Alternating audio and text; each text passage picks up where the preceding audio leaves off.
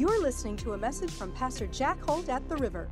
So, I'm going to be ministering to you tonight on the topic ending up with more.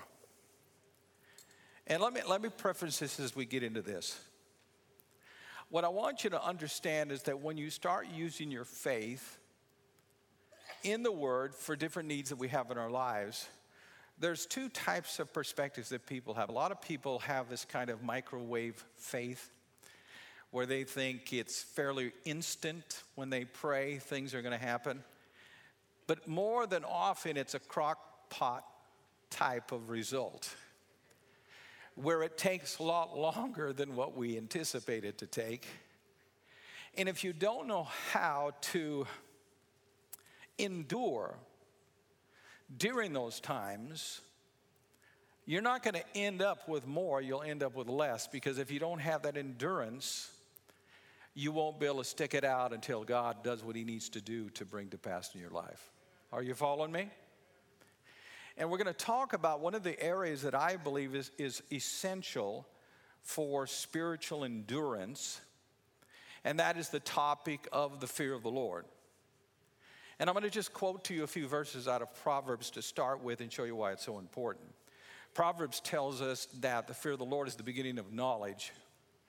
The fear of the Lord is the beginning of understanding. It says that the fear of the Lord will prolong your life. It says that the fear of the Lord will give you riches and life abundantly. That's all in the book of Proverbs.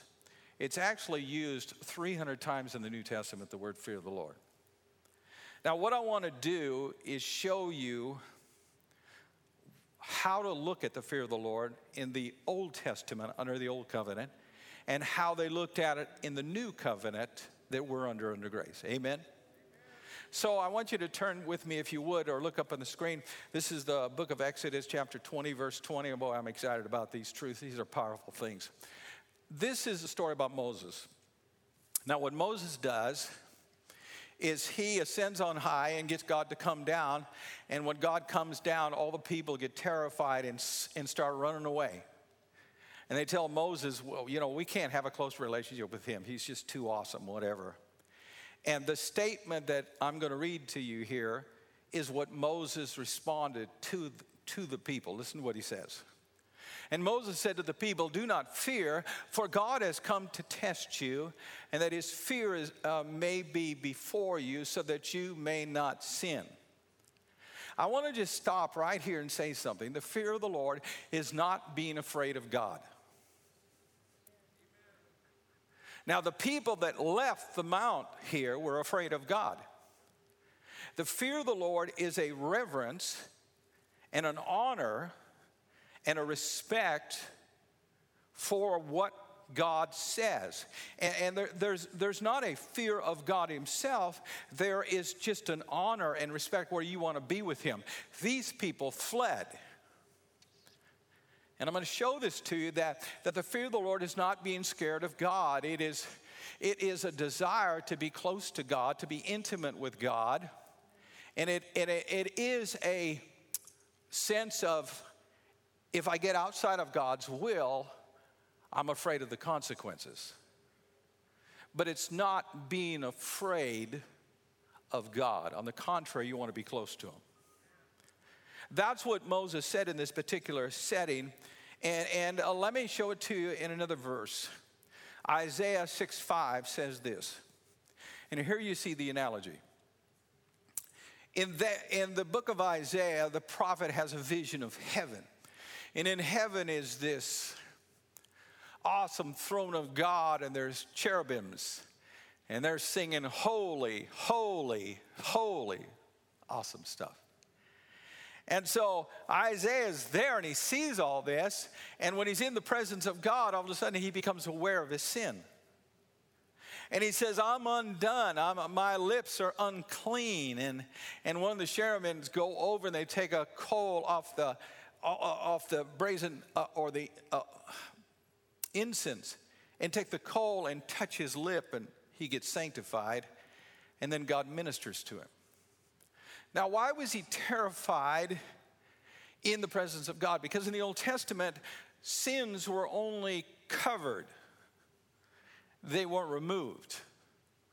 And God provided for the people an avenue that they could get close to Him by covering their sins through animal sacrifices. But it wasn't adequate. That's why in the Old Testament, most people, when they saw God, they thought they would die because they were, they were aware of their sin in their life. But in the New Testament, we are different. Jesus blotted out our transgressions. And now we can come before God. It says in Hebrews with boldness. Say amen, everybody and a confidence with God because our sins have been completely removed in our lives. Well, that's not the way it was in the Old Testament. That's why there's a little bit of a difference of how you look at it under grace than you did under law. But the reality is, is the fear of the Lord is, is, is a quality within a person that highly regards what God says. And if God says the wages of sin are death, they believe they're death. If, if God says death and life is in the power of the tongue, they believe that death and life is in the power power of the tongue. And because they don't believe it's something that we can analyze and evaluate what we think, it keeps them in the center of God and it keeps them in a place where they're intimate with God. There's an intimacy there. And they don't want to step out of the place that they're in with God when this fear of the Lord is inside of them. Can you say amen? So I wanted you to see the analogy there so that you can understand that as a Christian, when you accept Christ, the, the barrier of sin is removed, and, and we can boldly come to the throne of grace and be with God because our sins have been removed from our lives.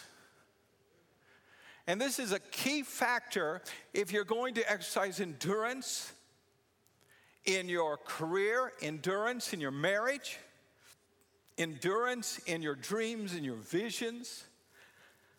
You got to have this quality. Look what it says in Psalms uh, 19, verse 9. Look what it says. The fear of the Lord is clean, enduring what? Forever. Say forever and the judgments of the Lord are true and the righteous altogether. In other words, it's saying here that the fear of the Lord is going to endure. If you have the fear of the Lord inside of you, you're going to endure in your marriage problems. You're going to endure in your financial problems.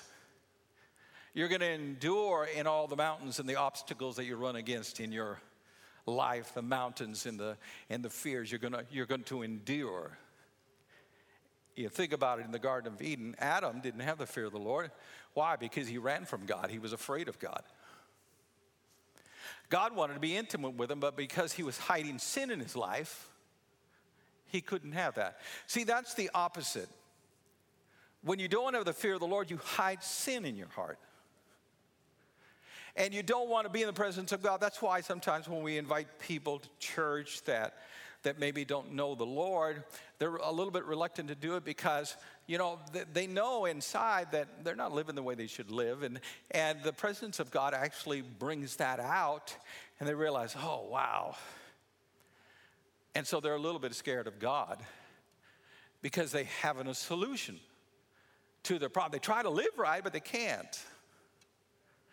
But the good news is, is Jesus gives us grace so that we can improve our life. You, will still be imperfect, you'll still sin, you'll still mess up.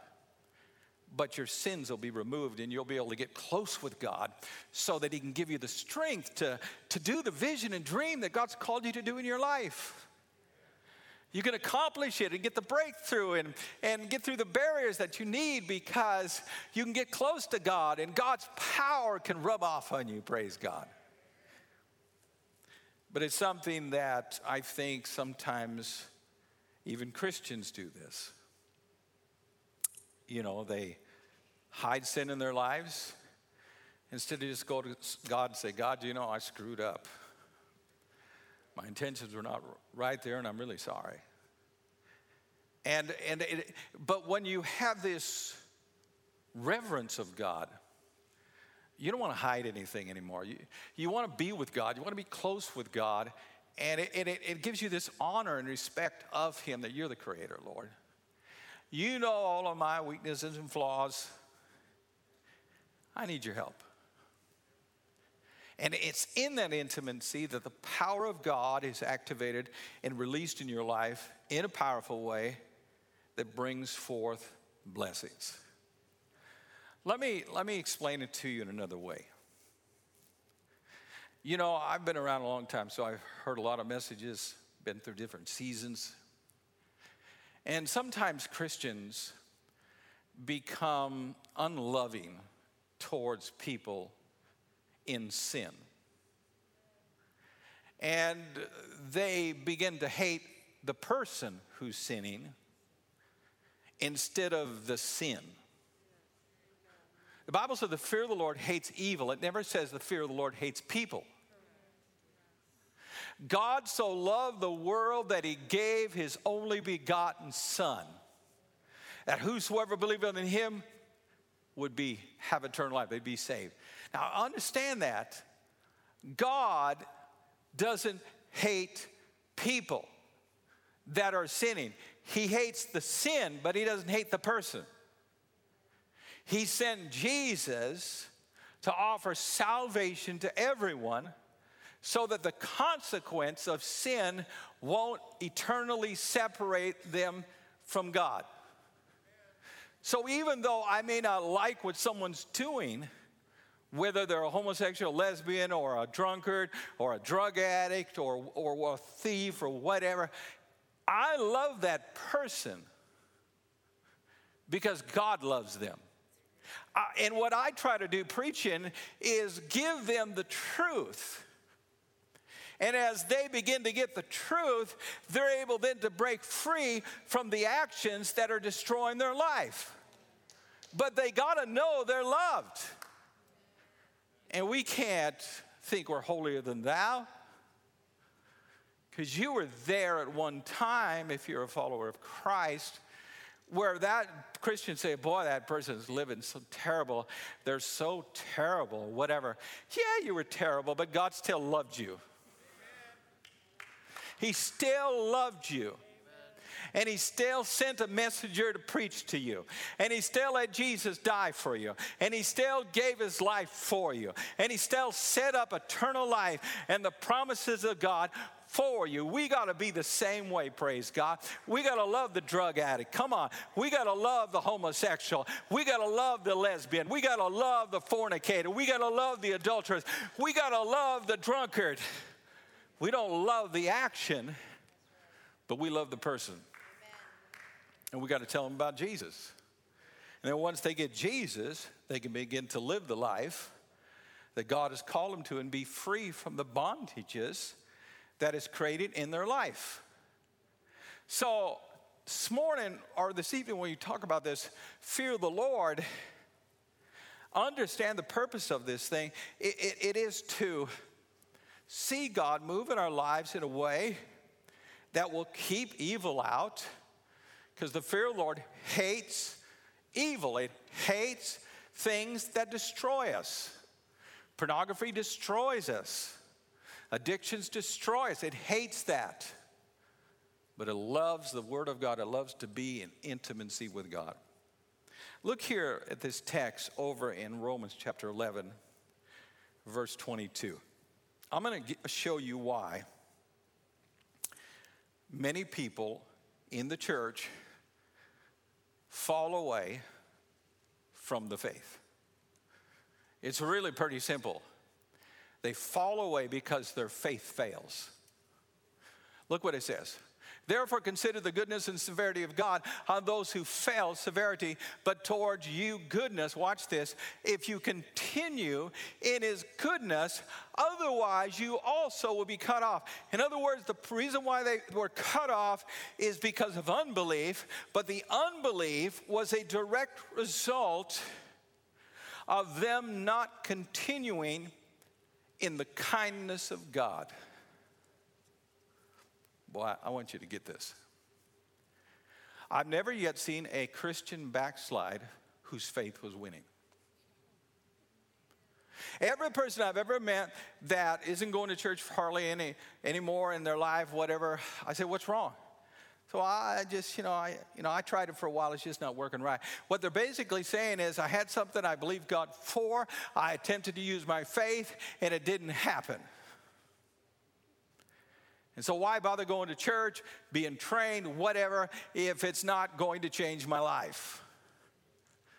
And what's great about this church is that I teach you how to use faith, because it's a lack of knowledge why people don't get results. They don't know how to believe God. They don't know how to envision what God promises. They don't know how to think right. And because of it, they are in doubt and unbelief and they don't get the results. And here's another catcher this is it the love of God. You're never going to be able to have great faith unless you have great love, and you can never have great love until you know the one that loved you. I got, I got a grasp in my heart, Lord Jesus, I, I got to have faith in your love that you have towards me. If I have faith in your love that you have towards me, then I'll be able to love other people. And the Bible said that love believes all things, endures all things. If I can endure it, I can get it. But the moment that I begin to believe God, what happens? Somebody gets jealous. Someone offends you. Someone does something to you that upsets you. And you got a choice right then. You can walk in divine love and your faith will work, or you can get offended and miss the blessing that God had for you. And that's exactly why people backslide. They don't backslide for any other reason. It's a lack of knowledge on how to believe, and it's a lack of love in their life because they stop believing in the love that God has towards them. I want you to understand how much God loves you. He loved you so much that when He sent Jesus, Jesus did not come to judge you for your sin, He came to be judged for your sins in his body.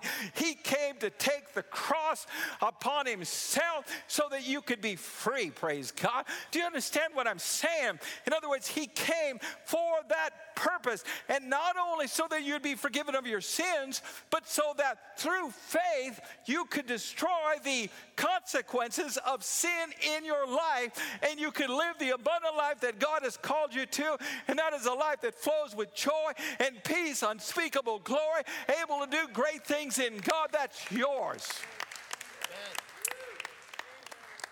Wow. Do you see this? This is so enriching when you see this perspective. The reason why people, and people come to church and backslide too, and just out of habit come to church, but they're really not in it. And it's usually because their faith has failed. You know, I've been praying for this, and I thought it was the will of God, and it didn't happen. Maybe you didn't believe right. Maybe your mouth sunk your petition. Or maybe somebody along the way upset you so much that you held a grudge and it neutralized your faith. When Jesus talks about faith in the Bible, it's always on the heels of love. Whatever you desire, he says, believe that you receive it. And when you stand praying, forgive, or you will not be forgiven. Every time that he commended somebody for great faith, it was because of love. The centurion had great faith. Why? Because he had this great love for a servant that worked for him. The Syrophoenician woman had great faith because she had a, a love for her daughter that she would not give up until she got the answer. If we don't have this love that comes from God in our lives, our faith will fail. You won't endure. You'll be like a shooting star. Oh, praise you, Jesus, praise. But I won't see you around in four or five years. You got to have this love to be able to endure the hardships and the pain and the suffering that goes along the way that devil tries to deceive you and trick you out of your future and blessing in your life. I was listening to a, uh, a testimony of someone I used to follow years ago. That was uh, Chuck Norris, and he was actually raised a Christian. And he got a little famous doing karate or whatever. And he backslid, but he finally came back to God. He's 80 right now. And he was sharing his faith, how that people try to fulfill themselves through indulgences, through drugs, through partying, and they're empty inside. He says, You'll never be full until you come back to Christ. That's the only way you can have joy unspeakable, full of glory. Amen?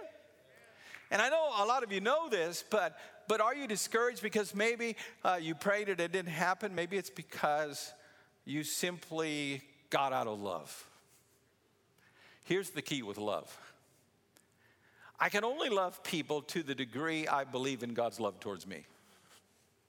That's it. If I believe that God judge or loves me based on my behavior, I'm not going to love you that good. It just won't be that good. You know why it won't be that good? Because you'll have to earn certain levels of love. And if you're really good to me, then you really love me. Then I can love you. Jesus loved us before we even believed in him. Gee, last time I checked, your name was not on the roster when Jesus went to the cross, and he still went to the cross before you confessed him as Lord, before you received the Holy Spirit, before your life was transformed, before, come on, the blood was put on the mercy seat. He died for you. I, that love, it says in Romans uh, 5 4 has been shed abroad in my heart.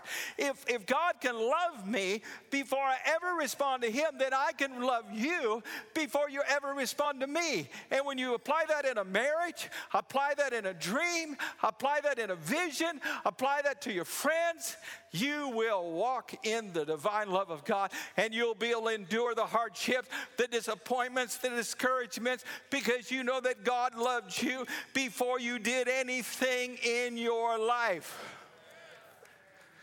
I think it'd be a good time right now to give God praise report. Come on. Just praise him. Praise him. Jeremiah 29 29 says this that God has provided a hope and a future for all of us, right? The context of that is after the people of God had been judged for their sins. Read the verses before it. Jesus has been judged for my sins and your sins. Every person who calls upon the name of the Lord has a future and a hope. But, Pastor, I'm on my fourth wife. You still got a future and a hope.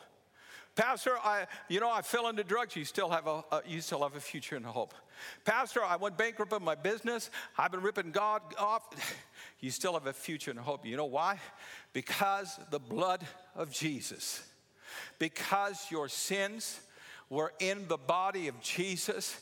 If you turn to Him, He will forgive you. If you turn to Him, He will remove that sin. He'll give you the power to change. He'll give you the power to be transformed in your life.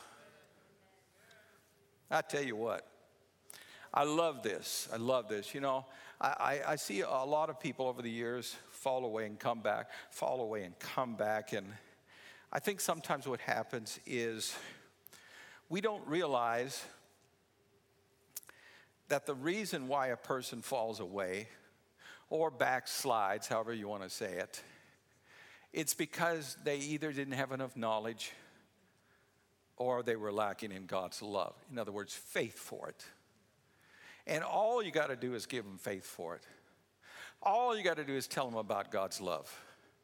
All you got to do is tell them that God will never leave him or forsake him. All you got to do is tell them the laws of faith, how they operate, and they'll jump right back on the saddle and they'll begin to believe God again and thrive in the faith. Hallelujah. Oh, but Pastor, this is the great falling away occurring in America today. It is not, I've said this before, it is not the great falling away. The great falling away happens for one reason, one reason of all. The church is taken out of here. We're raptured out of here. The love of God is taken out of this planet, and that's when there is the great falling away that occurs. Second Corinthians chapter 2, verse 2 and 3 say this. Verse 2, Paul is ministering some people who thought they had missed the rapture. They were afraid that they were in God's time of wrath and judgment, because your translation says they thought that the day of the Lord had come, which is the day of judgment, and they were terrified. And Paul reminds them this is not going to happen until there's a great falling away and the Antichrist is revealed, which happens at the same time when the church is taken away. There's a great falling away because the restrainer, the Holy Spirit, that is restraining sin in this world is taken out of here. And we don't see the 144,000 God seal them until later in the tribulation period. And so there's a time in this, and we're not going to be here. If you want to stay, that's fine. I'm going, praise God. We're going to be gone because God has not subjected us to wrath. Wow. So the falling away that we see in America and around the world is not a great falling away. It's one that can be restored if people would learn about the Word of God and preachers would start preaching the truth instead of theory, people would get saved again. People would get restored again. People would get on fire again. But when you've been feeding on philosophy and psychology, that isn't going to set you free. You can't cast out a devil with psychology. You can't use therapy to get a demon out. It's the name of Jesus that casts them out. It's the name of Jesus that heals. It's the name of Jesus that sets you free. It's in the power and the authority of that name we get the breakthrough that we're looking for. Look forward to a great awakening within the church in these last 10 years. A great awakening that's going to occur in the church that is going to blow your mind. People that you never thought would get saved got saved. People you never thought might be that homeless guy on the side of the road. He might become an elder in the church. Hallelujah. Because God is reaching down to save those that are lost. And He don't care how bad off you are. He don't care how much you're messed up. He wants you to know about his son's love. And that's why I'm preaching this tonight. Hallelujah. Because God wants to save the lost. He wants to save the broken. He wants to save the, the mentally oh, distressed. Hallelujah. I know that I'm supposed to be just teaching, but I get excited about this. I get excited about this. Now, write this down Acts chapter 5, 1 through 11. We won't turn to these verses, but I want to give you an aspect of the fear of the Lord that'll help you endure through the times we're going through. It is a story about two people by the name of Ananias and Sapphira. But, you, but we usually read the story where they lied to Peter about their offering they fall over dead, and we leave it there. But if you read the verses before in the, in the previous chapter, there was a, a man by the name of Joes, G O E S. And he had a huge piece of property that he sold, and he gave it all to the church. And the result was they changed his name to Barnabas. Most of you know who Barnabas is. And all and all and just by one big offering, he became a celebrity in the church. Because Barnabas means encourager. So these this other couple saw that, desired that. Said, well, we can, we're going to sell our stuff anyway. And, and God doesn't require you to give everything that you, you know, sell. He could have just given part of it and been fine.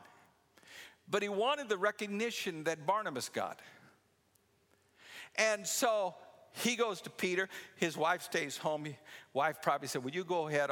I'm not really in agreement with what you're doing, but I'll keep my mouth shut. You go ahead and do it because she liked the fame too.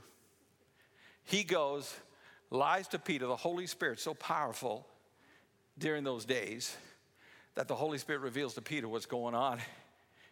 And he exposes him, and he falls over dead from his sin his wife comes later, probably looking for him. And Peter questions her. And she probably remembers, oh, I, I got to agree with my husband. And she lies she falls over dead.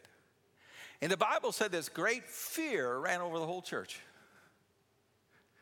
Now, what's crazy about this is that some of the people in the church left, but more people kept adding to the church and adding to the church and adding to the church. And then we see that incredible miracle of Peter where he's walking through the streets of Jerusalem and his shadow is healing the sick.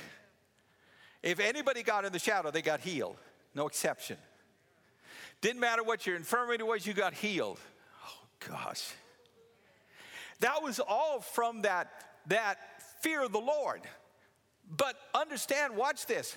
The people that left didn't fear God. The people that stayed did, did fear God. So they didn't run, they weren't scared of God.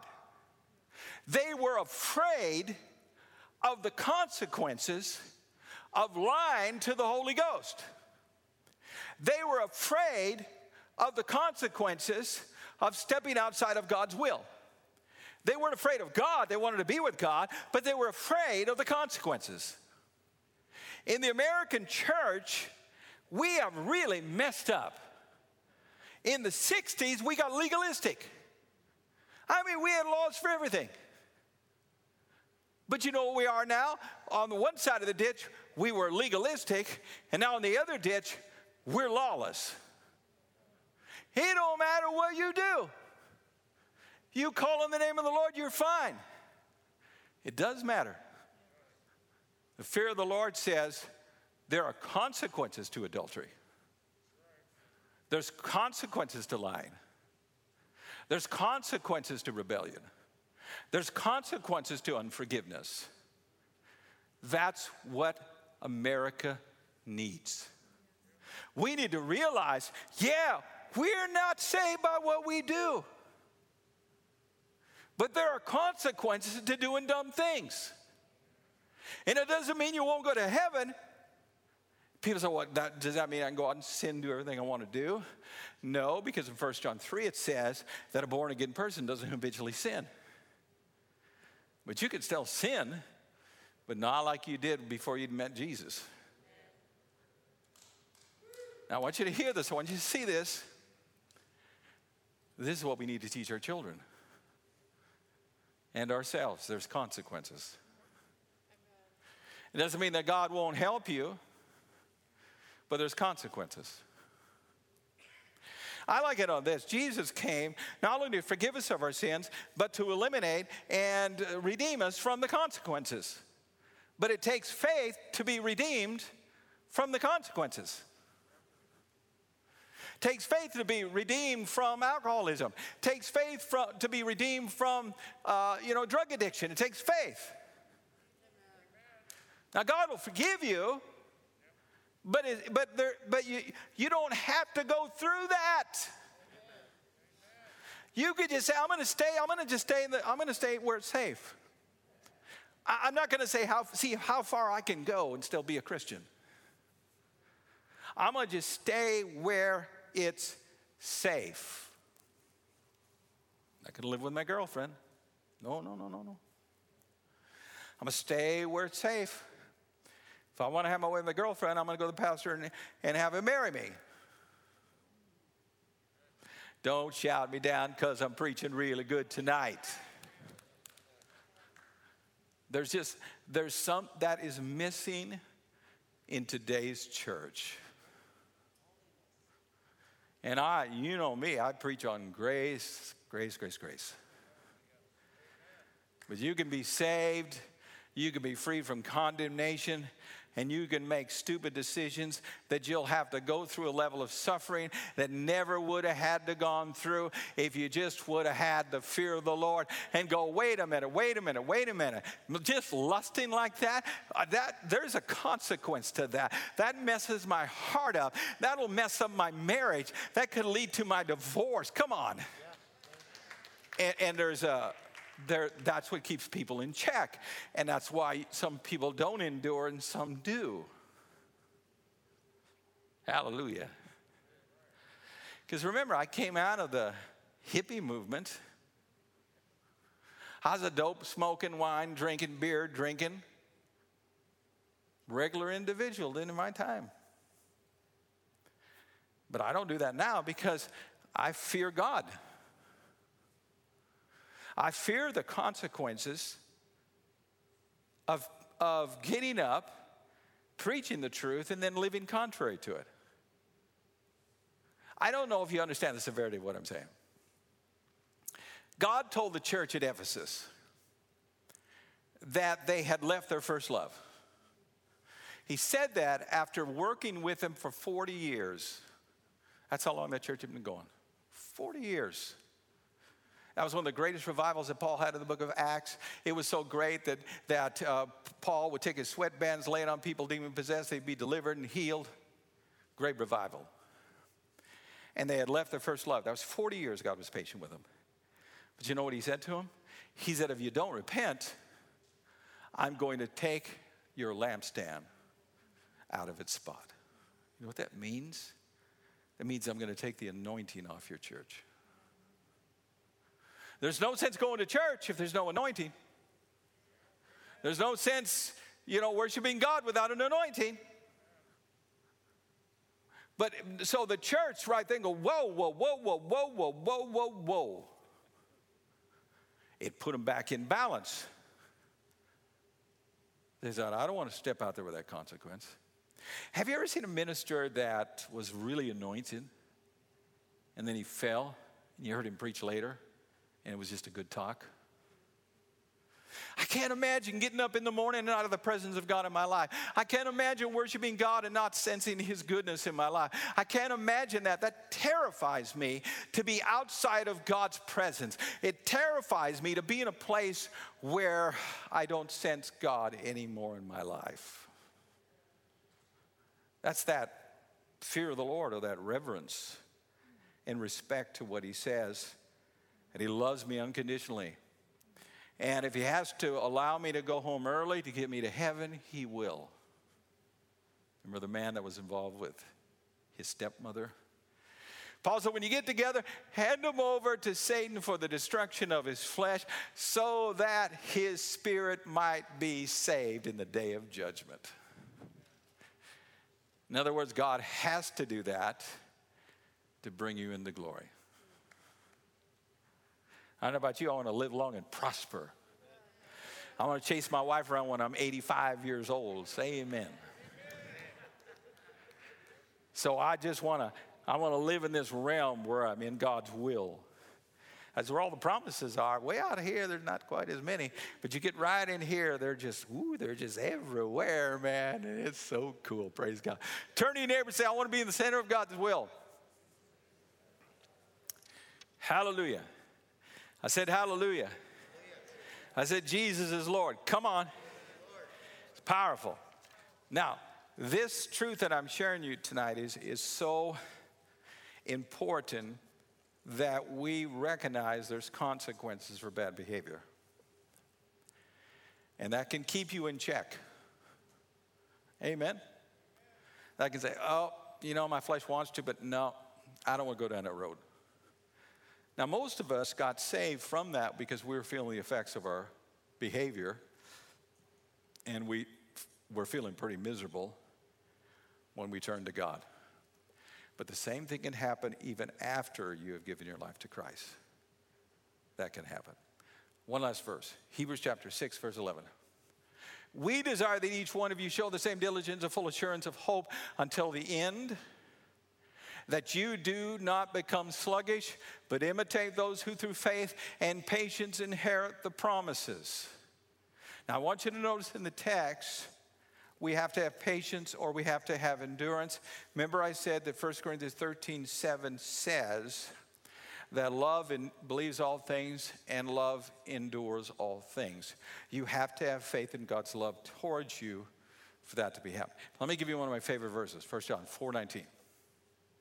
We love him because he first loved me. Hallelujah. In other words, the love that I have uh, is not, I, I, don't measure God's love by how much I'm loving you. I measure how I love you based on how God's loved me. And when you get that right, whew, it's easy to stay married. How, we've been married now how many years is that? 38. Of course, I married her again when I was 12. I'm just kidding. Oh, it's now it's 48. Now you might think I'm a dinosaur, but that's not true. Thanks. You didn't remember when I was married? I need to lay my hands on my wife. But do you understand?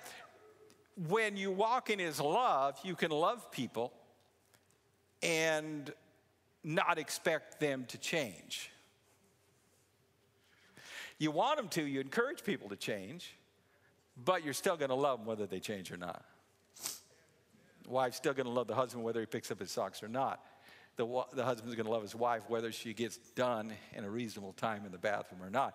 Still going to love her. He'll still love her whether he burns the bacon or not. Or, come on. That's how you endure.